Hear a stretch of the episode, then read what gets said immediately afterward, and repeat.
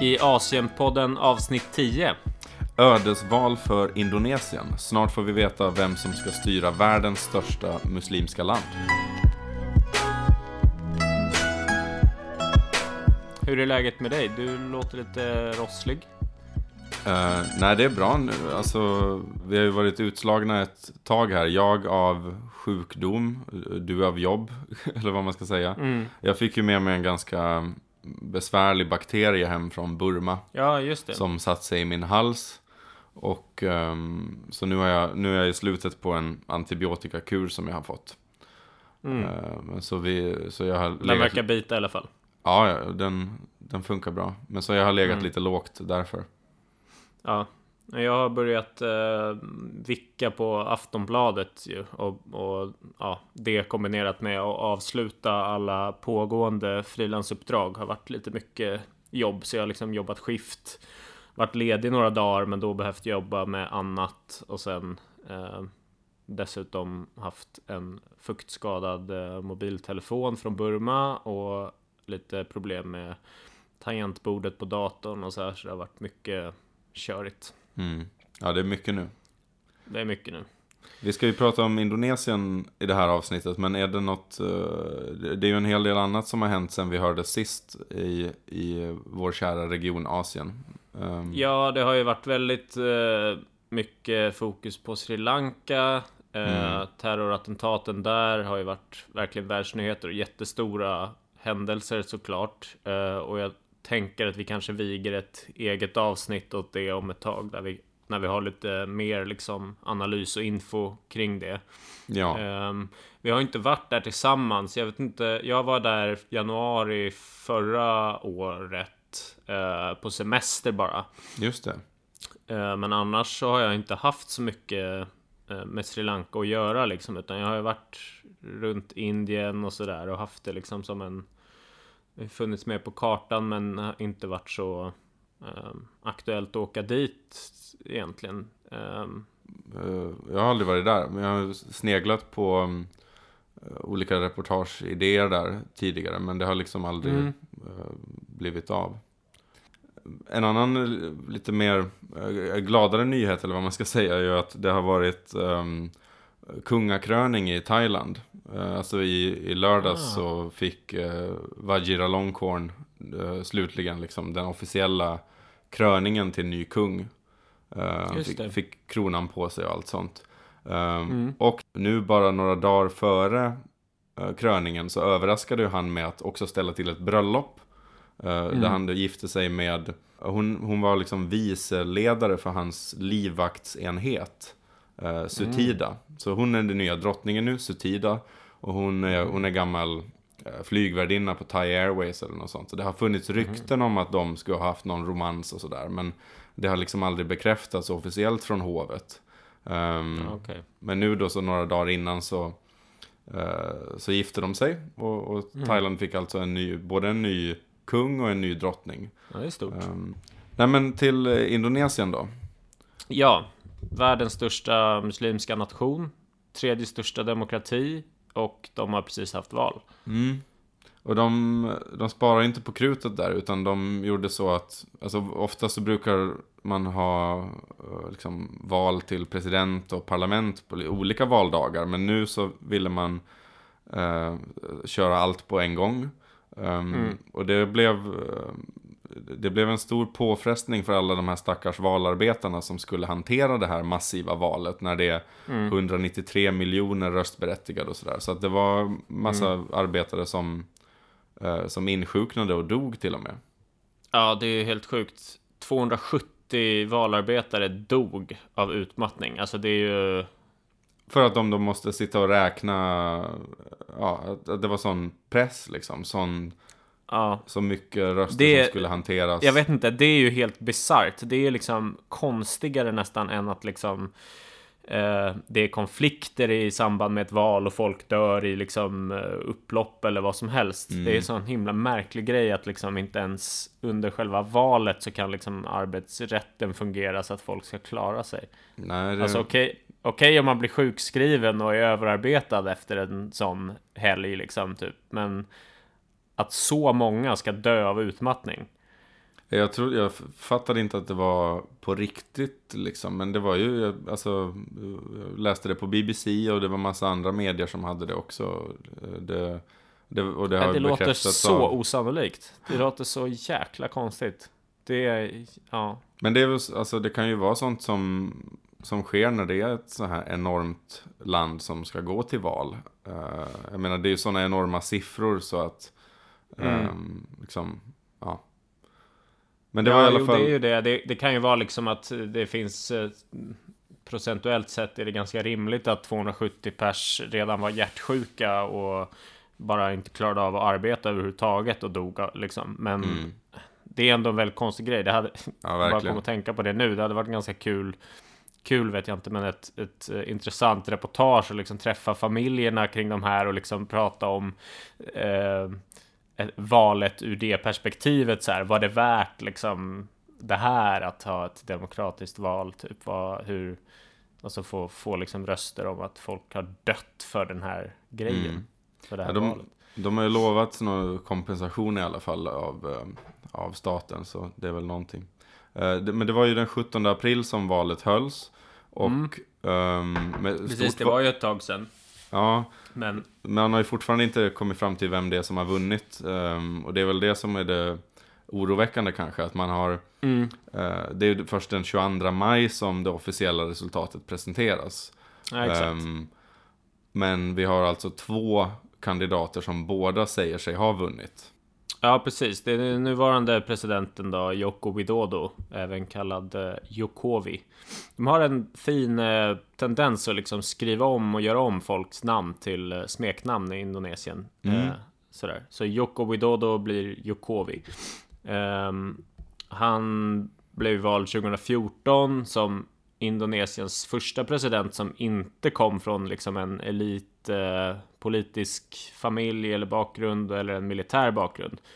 Ja, han, han har väl varit, ganska eh, knaper, vad ska man säga, kommer från enkla förhållanden. Ja, han, men han har gjort ganska snabb politisk karriär så han har varit eh, eh, borgmästare i Surakarta och sen har han varit guvernör eh, över Jakarta mellan 2012 och 2014. Och då 2014 så blev han vald som president. Mm. Och då tog hans eh, vice guvernör eh, över liksom Jakarta då. Ahok som vi har eh, återkommer till lite kanske. Eh, men han, han är den ena kandidaten då och det, verk, det liksom preliminära siffrorna säger ju att han har vunnit. Dock så säger ju den andra kandidaten också att han har vunnit. Och han heter Prabowo Subianto. Mm. Um, och han är ju en, en skum typ, får man ju säga.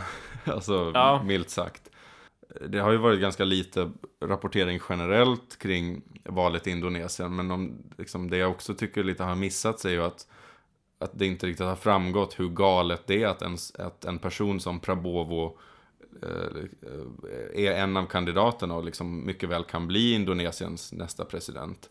Um, liksom om, man, om vi kan, vi kan ju snacka lite om hans, hans track record, vad han har haft för sig. Mm. Han är ju tidigare svärson till den för, till gamla diktatorn Suharto. Um, yeah. alltså, som styrde från 60 till slutet av 90-talet. Mm. Uh, som har liksom uppemot en miljon människor enligt vissa beräkningar, deras liv på sina händer. Mm. Um, så det, det var liksom, honom, hans familj gifte Prabowo in sig i. Mm. Uh, och är ju själv liksom tidigare general, utbildad i USA han var också kapten i någon slags, jag har glömt vad de heter, men alltså Indonesiens eh, liksom, elitstyrkor. Mm. Um, som härjade i Östtimor på 70 och 80-talet. Där var Prabowo och, och härjade. Det finns, de som, det finns anklagelser om att han också är ansvarig för specifika massakrer i Östtimor på, mm. på den tiden. Det finns en 1983 som han tillskrivs ansvar mm. för till exempel. Um, så att um, Ja, men det, det är en tydlig skillnad den här liksom grejen att, att uh, Jokowi inte kommer från en uh, politisk elit eller militär bakgrund.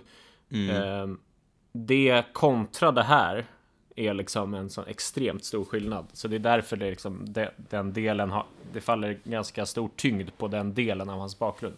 Men Men eh, fortsätt berätta om, om Prabowo. Nej, men och, och han, um, alltså man kan ju hålla på hur länge som helst med hans, um, hans blodiga historia. Men det var ju sen, i maj 1998 så var det ju kravaller som ledde fram sen till Suhartos fall. Mm. Uh, och under dem så ansvarade Prabowo också för de trupper som kidnappade och torterade demokratiaktivister.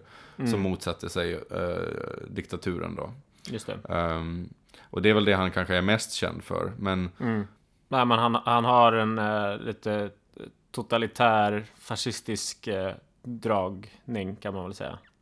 Det kan man lugnt säga, precis. Ja. Och han, han utmanade ju Jokowi i förra presidentvalet också, 2014, och förlorade. Och mm. uh, nu då så, ja, vi får väl se vad det officiella resultatet säger och vad som händer fram tills dess. Men han, han menar ju i alla fall själv att han har vunnit. Ja, så båda ut, utropat sig till vinnare. Eh, mm. Preliminära siffrorna visar att det är Jokowi som verkar ha vunnit, men det är ändå så här typ 55-53 procent någonting av rösterna, så det är inte liksom någon stor slam heller. Nej. Um, så det är ju det är fortfarande rätt spännande eller liksom rätt uh, nervöst kanske man till och med ska säga. Ja, jo, uh, han, han, vill ju liksom, den här Prabowo vill ju återuppbygga armén till liksom den status och roll den hade under, under Suhartos diktatur. Så han, alltså, det skulle ju vara verkligen ett, ett steg bak för demokratin kan man väl säga i, mm. i Indonesien. Ja, men ehm. han, han representerar ju en väldigt tydlig liksom, inriktning. Eh, mm. Eller en, ja, som Indonesien kan välja att gå. Mm. Och eh, nyligen avslöjades också av, av journalisten Alan Nairn som vi träffade när vi var i Indonesien sist att eh, Prabowo gjort upp planer för att liksom genomföra massarresteringar av politiska motståndare men även av allierade om han vinner valet. Investigative journalist Alan Nairn has just uncovered shocking plans made by Prabowo um, for if he wins the presidency. According to minutes of a campaign strategy session obtained by Alan Nairn, Prabowo has made plans to stage mass arrests of political opponents as well as his current allies. Uh, this was a meeting with Prabowo, uh, six other generals, uh, several uh, admirals and three of his civilian operatives, at least those that were named in the minutes, uh, which uh, leaked out through the Aparat, the military, uh, police, and intelligence system of, uh, of Indonesia. According to that, they made specific uh, plans for what they would do if Prabowo assumed power. one of them was to stage mass arrests of political opponents, and they specified the political parties that were anti-Prabowo that would be targeted. A second, though, was uh, more novel, that they would also do uh, mass arrests of uh, allies of Prabowo. The uh, there seem to be two motivations. One, to consolidate power in Prabowo's own hands, to eliminate uh, rivals, to eliminate other leaders, both in the opposition and in the camp that now supports him. Uh, to be targeted for arrest, uh, according to these minutes, uh, were the Democrat Party of uh, former President General Susilo Bambang uh, Yudhoyono, uh, and also uh, the Islamist forces, ranging from the political party PKS, PKS to the FPI, the remnants of. Um, Islamist militia groups. Um, and uh, other kinds of mass organizations. Ja, det, det är spektakulärt att Prabowo alltså ska ha planerat att, att arrestera islamistiska rörelser som samtidigt är liksom en drivande kraft i hans eh, kampanj. Det var ju en del eh, förkortningar här i, i citaten då. Eh, jag har ju FPI som är eh, liksom eh, Islamic Defenders Front. Eh, eller Islamiska försvarsfronten då. Eh, och sen är det HTI som eh, Hizbut Tahrir som är en, en annan islamistisk organisation som eh, vi intervjuade när vi var där också. Eh, de vill bland annat ha ett eget kalifat, då, en del som de kämpar för. Eh, men ja, det är väldigt spektakulärt att, att Prabowo ska liksom ha planerat att arrestera även då de här islamistiska rörelserna som samtidigt är en rätt stor drivande kraft i hans kampanj. Vi såg ju det här själva, hur, vilken roll som de här islamistiska rörelserna spelar i inrikespolitiken i Indonesien. När vi var där 2017, då var mm. ju liksom vår vinkel, eller storyn vi jobbade på, då var att titta på mer militant islamism i Indonesien. Så vi intervjuade um, en tidigare terrorist som hade varit, deltagit i flera terrordåd i Jakarta. Men mm. också folk som jobbar med avradikalisering och, och, och så vidare. Och då när vi var där så var det ju väldigt stora demonstrationer mot den här guvernören i Jakarta som du nämnde i mm. inledningen. Ahok, alltså han som då tog över guvernörskapet efter Jokowi när han blev president. Mm, uh, precis. Och det var ju demonstrationer som handlade om att Ahok skulle ha gjort sig skyldig till blasfemi. Han blev ju inte vald till guvernör utan han var viceguvernör och fick liksom sin roll som guvernör eh, i, och med att, i och med att Jokowi blev president. Eh, och sen när man då skulle välja guvernör igen så kampanjade han och till historien hör att han då är kristen och under något av sina kampanjmöten så sa han att det är inte liksom en eh, lag enligt Koranen att, att muslimer måste eh, rösta på muslimer, utan muslimer får rösta på andra eh, från personer från andra religioner. Och mm. det här liksom skapade jättestor debatt och han blev anklagad för blasfemi och det var liksom jäkligt stora protester på gatorna uh, uppeldade av de här FPI. Det var ganska hetsiga kampanjer på sociala medier som vi kunde se. Mm. Um, och det var ganska liksom hetsiga demonstrationer också. Vi, vi gick ju i ett av de här uh, tågen och bevakade det. Uh, och det märktes ju att det var väldigt känsligt. Liksom. Vi blev ju tagna av, av någon form av säkerhetspolis eller migrations polis mm. eller sådär eh, direkt efter och, och eh, hotade och de ville att vi skulle radera alla bilder där man såg eh, flaggor som kunde eh, liksom anses vara islamistiska eller liksom eh, signalera liksom eh, hetsig islam på något sätt sådär. De, de ville inte att en bild av, av Indonesien skulle komma ut där man kunde tolka in att det var liksom eh, radikala islamister som gick runt på gatorna. De, vill liksom, mm. de var väldigt måna om bilden som skulle visas upp utåt. Men samtidigt var det ju exakt så det var.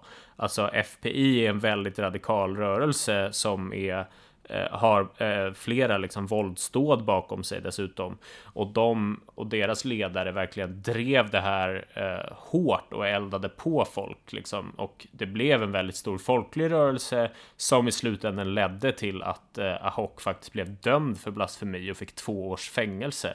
Eh, mm. Istället för att bli vald till, till eh, guvernör som var Alltså han var väldigt poppis som guvernör. Han hade gjort jättemycket saker som var väldigt uppskattade. Liksom. Både han och, och Jukovi hade gjort ett bra jobb som guvernör tyckte de flesta. Mm. Uh, men ja, och det är ju spektakulärt för att det är så Det var ett så okontroversiellt påstående egentligen Det han verkligen mm. sa Men det, an, det användes ju och utnyttjades av um, och det, av, av folk som ville ha bort honom Och det är väl det också ja. som för att återgå till Alan Nairn, journalisten då, som gjorde det här avslöjandet om Prabowo nu nyligen. Så det han mm. vi kunde visa då, 2017, var ju att det var människor i militären, som till exempel Prabowo och Subianto, som utnyttjade den här islamistiska rörelsen för att elda på mot Ahok och på det viset också då undergräva uh, stödet för den sittande presidenten Jokowi. Ja, ja, det var ju en jätteviktig sak att liksom det här var Jokovis eh, man som de hade ju alltså. Eh, han var, vad heter det? Eh, Ahok var ju liksom co-runner för, för guvernörsposten. Eh, Tillsammans med Jokowi, ja. Mm. Mm, för Jokowi. Nej, och det man kan se är väl att det finns en ökad um, betoning på religiös på, på religion i indonesisk politik. Eh, mm. Som delvis är en följd av det här. Att de, de krafterna liksom har uh, utnyttjats och använts, eldats på, uppmuntrats av personer som har liksom att vinna på det politiskt. Som mm. Prabowo till exempel. Mm. Uh, också nu i valet så har ju det blivit en liksom en stor fråga. Eh, Indonesien har ju ändå någon slags eh, självbild eller eh, liksom, tradition av att vara ett ganska liksom, sekulärt eller moderat muslimskt land.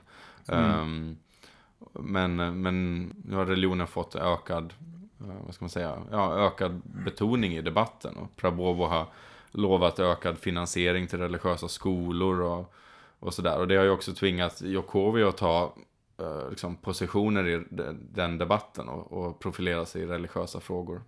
Jag läste också en krönika av eh, Niklas Sjögren som är SVTs tidigare Asienkorrespondent. Där han skrev om hur Saudiarabien får ett allt större inflytande också i indonesisk politik. Och att de aktivt sponsrar eh, de här mer radikala islamistiska rörelserna. Och en annan intressant sak är ju liksom att det här går mot en liksom islamsk nationalism eller någonting är att Indonesiens liksom nationalmått motto Bineka Tungal Ika eh, betyder eh, Unity in Diversity.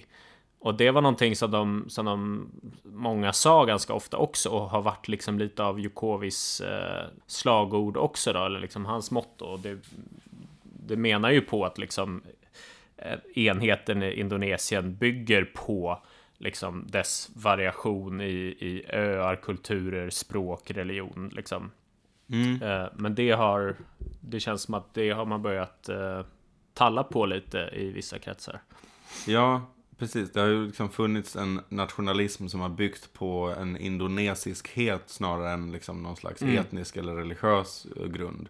Exakt. Um, för det är ju ett gigantiskt land med liksom massa små öar som eh, har massa olika traditioner och religioner också.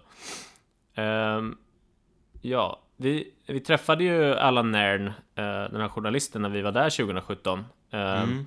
Det var ju under ganska spännande förhållanden. Det var ju direkt efter att vi hade blivit eh, tagna av, av eh, polisen där och, och, blivit förhörda och sådär. De hade fotat av våra pass och skjutsat oss hem och varit liksom noga med att kolla var vi bodde och sådär. Så då, då fick vi liksom höras på eh, krypterad eh, chatt och eh, slussa oss igenom, liksom byta taxis på vägen, hoppa in i något hotell och sen gå ut, eh, gå ut lite senare och ta en annan taxi någon annanstans. Eh, tills vi kom till platsen där vi skulle ses då, för att ja, jag vet inte om han var där helt lagligt eh, heller egentligen. Han är väl eftersökt i Indonesien. Eh. Nej, han hade tagit sig in genom någon, um, någon liksom gränspostering som låg mera avlägset, mera så här mm. ruralt där. Precis. Uh, ja, men det var inspirerande för han sa ju att liksom, för då, vi blev ju hotade med att bli svartlistade också och han sa ju att mm. ja, men det har ju jag varit också i flera år liksom, men ändå är jag här sådär. Så det var ju lite hoppfullt och ganska ja. coolt också. Eh, mm. Tyckte jag då. Han sa ju också att han hade liksom, någon gång hade han lyckats snacka sig igenom eh, tullen bara liksom sagt att ja men eh, jag vet att jag är svartlistad, men du förstår ju att det är bättre för landet om jag kommer in här och avslöjar missförhållandena och liksom fått komma in den vägen. Eh, han har ju bevakat Indonesien i, i, flera decennier. Han rapporterade mm. mycket från Östtimor och avslöjade bland annat hur USA utbildade indonesiska trupper som dödade och torterade civila. Och, mm. um, och ja, som du sa, han har svartlistats men också fängslats och misshandlats mm. av, av militären själv. Så han, mm. det, var, det var ganska, man fick lite perspektiv på sin egen lilla, vad ska man säga, um, ja, men på vår upplevelse med indonesiska polisen blev inte så mm. allvarlig plötsligt när man fick höra om vad han hade varit med om. Nej, precis. Nej, det var ganska bra faktiskt. Ehm, ja, men då när vi var där, då hade han ju precis skrivit ett långt avslöjande för The Intercept om hur liksom eh, figurer i den militära eliten använder sig av den här islamistiska rörelserna som, som FBI för att undergräva presidenten. Ehm, jag kan ju länka den artikeln, den, den var väldigt bra. Ehm, ja, där, där tar han ju också upp vilka kopplingar som finns mellan eh, Trump-administrationen och Eh, de mm. här militärerna. Bland annat då Prabovo. Som ju mm. till exempel, han har ju intressen i den här um, gruvan Freeport uh, McMoran på, i Västpapua. Som också då, uh, det finns intressen från um, Trump-administrationen. Mm. Um, alltså det är väl det inte är... så här, ja det är ju mycket med Trump-administrationen, men det finns ju också, liksom, det har ju funnits historiskt ett väldigt stort USA-stöd eh, eller intresse i Indonesien. Eh, ja men precis. Eh, men det har ju varit ganska starkt kopplat till militären. Mm.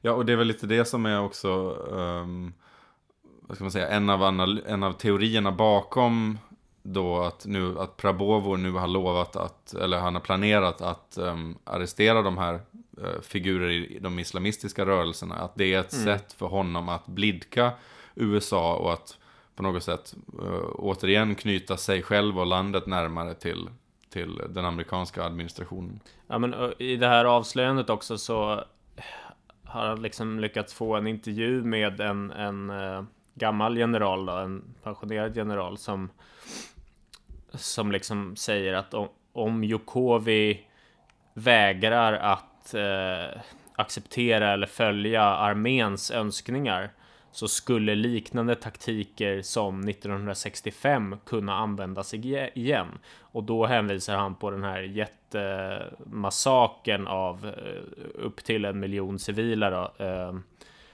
där, där folk anklagades för att vara eh, kommunister. Mm. Och det mm. finns liksom i, i militärdokument som när den har fått tag i då, så, så finns det eh, sådana skrivningar, någonting man liksom analyserar hoten från den New Style Communism in Indonesia. Eh, som på indonesiska är kommunisme Gaya Baru, som förkortat då är KGB. Eh, mm. Men eh, gamla militärer ser liksom det här som någonting vi 1965 som någonting vi gör oss redo på för igen. Sådär att man beväpnar sig på något sätt för det.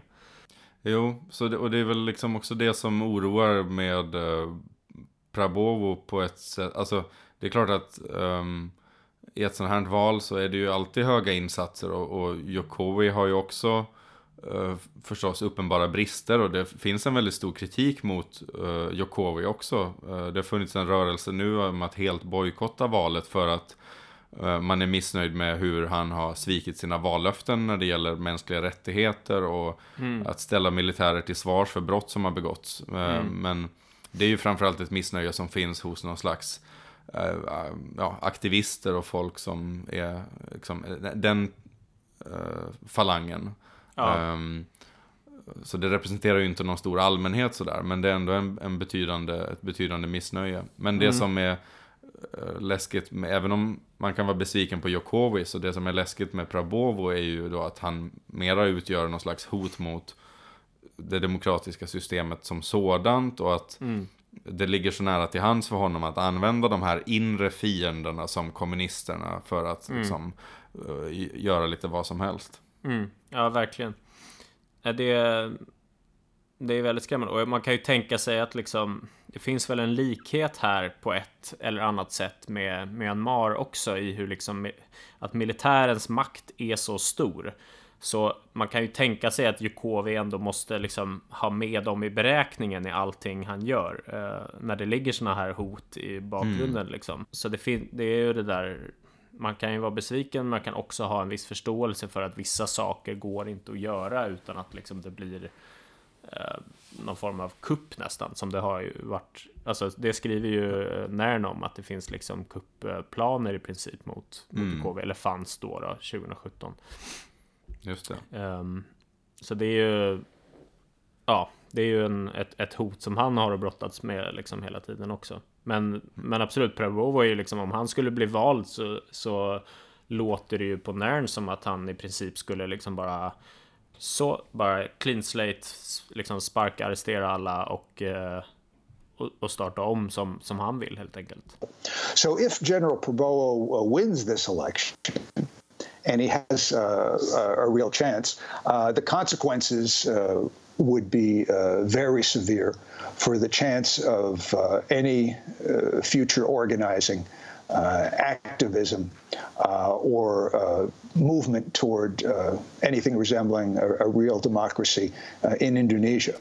Ja, den, ehm, den 22 maj får vi se. Då kommer alltså det, det slutliga officiella valresultatet. Mm. Um, ja, jag vet inte om, om Asienpodden ska backa någon särskild eh, kandidat, men, men utifrån vad vi har pratat om här så kanske vi, vi, vi ändå hoppas att det går åt ett håll. Men, Ja, man kan väl säga att vi hoppas kanske att det inte går åt det ena hållet i alla fall. mm, precis.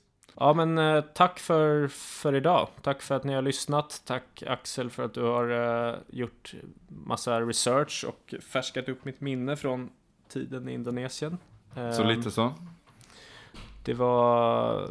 Det här var jättekul att, att prata om. Det här vill jag gräva mer i faktiskt. Jag känner att jag livas upp ordentligt när jag får grotta ner mig i indonesisk politik. Mm.